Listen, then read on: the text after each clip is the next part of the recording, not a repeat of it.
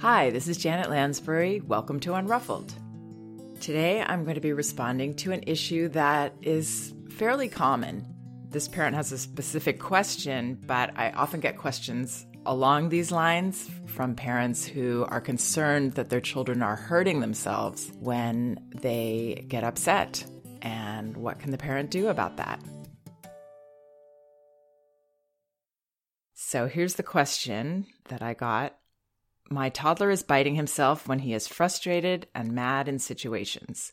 We know he is expressing himself, but want to help teach him other strategies.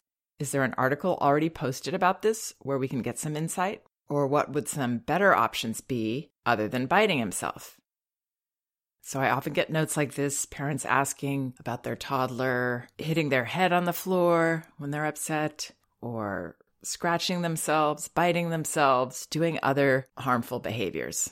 And this is a bit of a sensitive issue because what happens is a child will be in the midst of a tantrum and just have this impulse to hit their head on the floor, hit their head on something, or bite themselves, as in this example.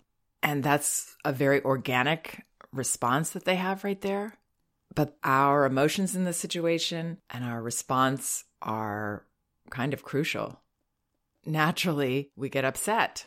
We're human, and here's our little baby hurting himself or herself. This is really scary. We want to say, Stop. No, I won't let you. And so our reaction ends up influencing our child even more to want to repeat what they notice pushed such a button in their parents. We're infusing the situation and whatever emotion our child is feeling with our own emotion. And that becomes something kind of interesting and puzzling that our child has to then figure out. Children in these early years are amazing learners and they're deeply compelled to figure things out, especially things about their parents. What makes them tick? What's going on? What gets a reaction? Why is it that they lose their cool sometimes when I'm just doing something impulsive? So they then have to explore that. They may still be in a tantrum, but now there's this added element where they're drawing us into it through their behavior. So that's obviously where we don't want to head with this because that's when a child's natural lashing out behavior can become more dangerous. On its own, these kind of meltdown behaviors do not tend to cause serious damage. Children will not intentionally damage themselves seriously. It's more that they want to connect with something, they want to feel something, they want to lash out, and it's not unhealthy. But when we get involved, it can cross those lines. Obviously, that's the last thing we want to happen. So then we have this very challenging job of not only trusting the feelings and the tantrum and the meltdown and the frustration that it's healthy for our child to experience that, but also trusting the way it's manifesting. Obviously, we're going to be able to block when it, harmful behavior comes directed at us. We're going to be able to put our hand there and say, Yes, you want to hit me right now. You're that mad. Or if our child's actually in the eye of the storm of the tantrum, the best thing is not to say anything, but just have that be our subtext. If our child does make eye contact, we're, we're nodding. You know, we have our hand placed there easily to stop whatever's going on. But then if our child is doing this to themselves, we still have to trust. We can't come in with fear in helping them protect themselves. This is an example of parenting for the big picture which is one of our big challenges as parents and hard to do because the big picture and what we want to do in the moment often don't go together. What most of us want to do in that moment when our child's hurting themselves, or even when our child's having a meltdown and not hurting themselves, we want to say, Oh, hey, you know, it's not so bad. Oh, don't do that to yourself. What's going on? You can, you can feel better. We want to stop the feeling, most of us and especially if the feeling is causing scary behavior. We just want that to stop. But again, those reactions in the moment will actually make this behavior worse and more frequent. So we have to see it a different way. We have to see it with trust. And then once we have that trusting attitude, there are some things that we can do, but they have to be from a chilled out place and they have to be while we're encouraging the feelings. In other words, in this situation with the toddler biting himself, we might say, Yeah, ooh, you want to bite yourself. Here's something you can bite. And then we have a teething ring or something. So we're not running off to get something, we're not urgent. We're just offering the suggestion. That's the best we can do. That's the best chance we have for our child to take us up on that and not need to keep exploring the power of their behavior over us. So if a child is hitting their head on the floor, let's say, I mean, there the child isn't even looking at us, so I wouldn't say anything unless they made eye contact. But I would just get a little thin pillow or something and just tuck it under my child's head while they're in the middle of that. Not trying to stop the emotion again, actually encouraging them to vent because I know that that needs to happen. That's the best thing they can do. And I'm just going to do some little things to make it a little safer for them. But I'm seeing that in the big picture, my child having their flow of emotions and me not getting in the way of that is the best thing. That's how they will get the message that it's safe for you to go to these places and yourself. And they do pass.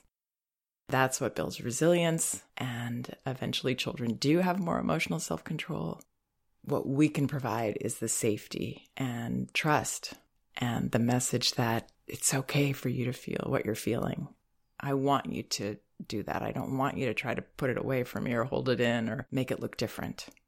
I'm just here to hold the lines and the boundaries, you know, around hurting me or other children or doing really dangerous things. But mostly, I trust you to vent.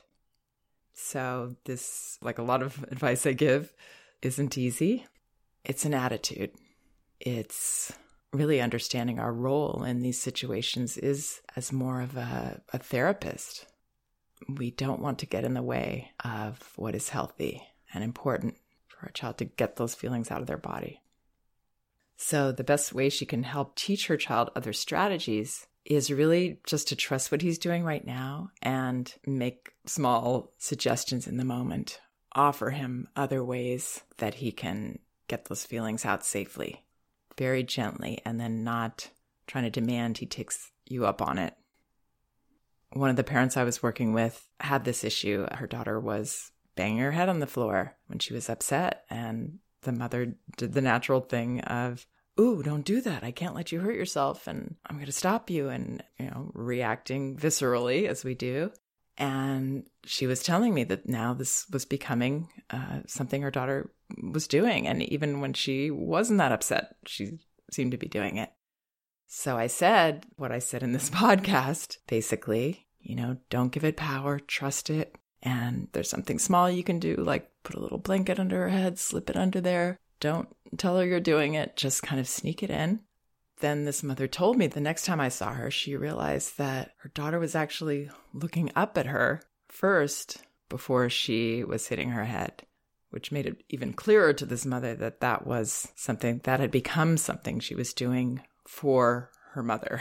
Obviously, not something her mother wanted her to do, but she was engaged in her mother's reaction to it.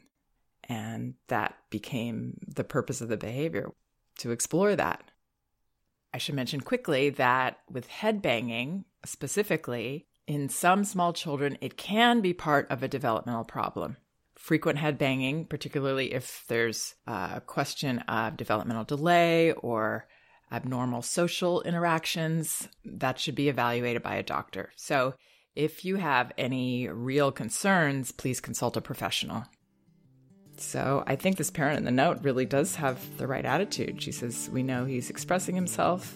And yeah, I would just have her trust even more. I would suggest that she maybe gives a little casual alternative, but otherwise, trust, stay out of his way. This too shall pass. I hope that helps. Please check out some of my other podcasts at janetlansbury.com there are well over 100, and they're all indexed by subject and category. So if you're looking for something specific, it should be easy to find. And oh, remember, both of my books are also available on audio at audible.com. Elevating Childcare and No Bad Kids. And lastly, my audio series sessions, these are recordings of one on one consultations I've had with parents, are available at sessionsaudio.com.